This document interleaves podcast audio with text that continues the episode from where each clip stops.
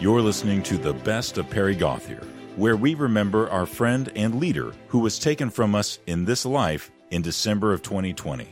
It is our hope that his memory lives on in the hundreds and thousands of people who he touched both in and outside of capitals in this country and around the world. Perry was always prepared to share the good news of Christ and God's love for politicians and people serving in the political realm. This week, Pastor Perry is going to take us somewhere he has not taken us yet on a podcast, and that's right up to the line. That's right, the line of tyranny that leaders can cross that then warrants our action.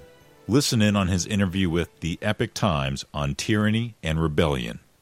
When does a ruler becomes so bad that you have to rebel, I think it must be included in the equation, which was the equation in the Declaration of Independence, that in, that includes mass theft and mass murder. And the uh, founders did mention those three unalienable rights, and they say um, that governments are ordained by God to ensure these rights, to maintain these rights. And as John Kennedy said, uh, these unalienable rights are not given by government. They're given by God.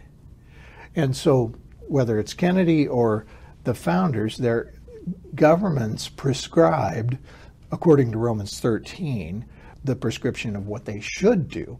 They should punish evil and promote good. What if they do the opposite?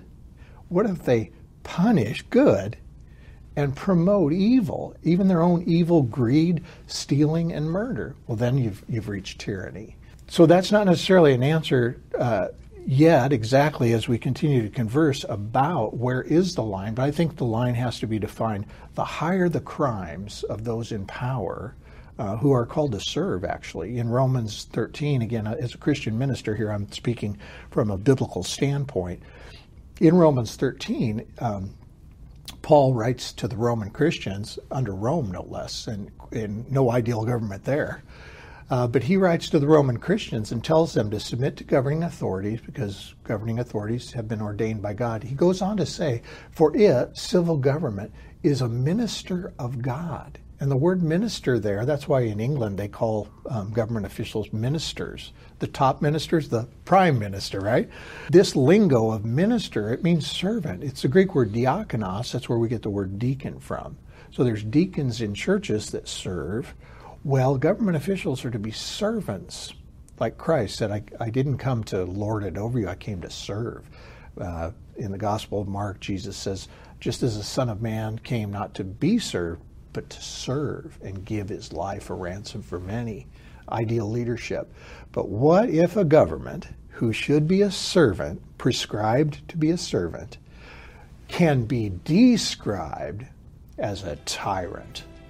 We hope you have been enjoying the best of Perry Gauthier as much as we have, and implore you, as Perry would, to go back into season one and listen to the podcasts and dig into what Perry has been sharing from the Word about standing against tyrannical leaders and serving Christ in the political realm.